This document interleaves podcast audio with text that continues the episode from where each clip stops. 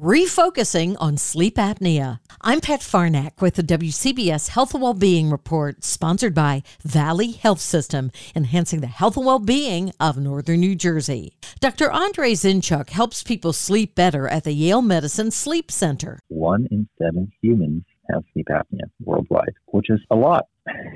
so, yeah.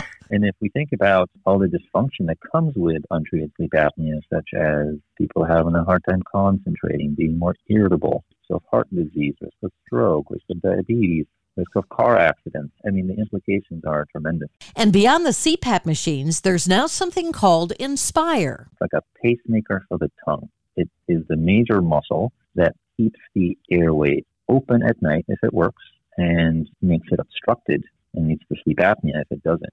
The entire interview at WCBS880.com slash health. I'm Pat Farnack, WCBS News Radio 880.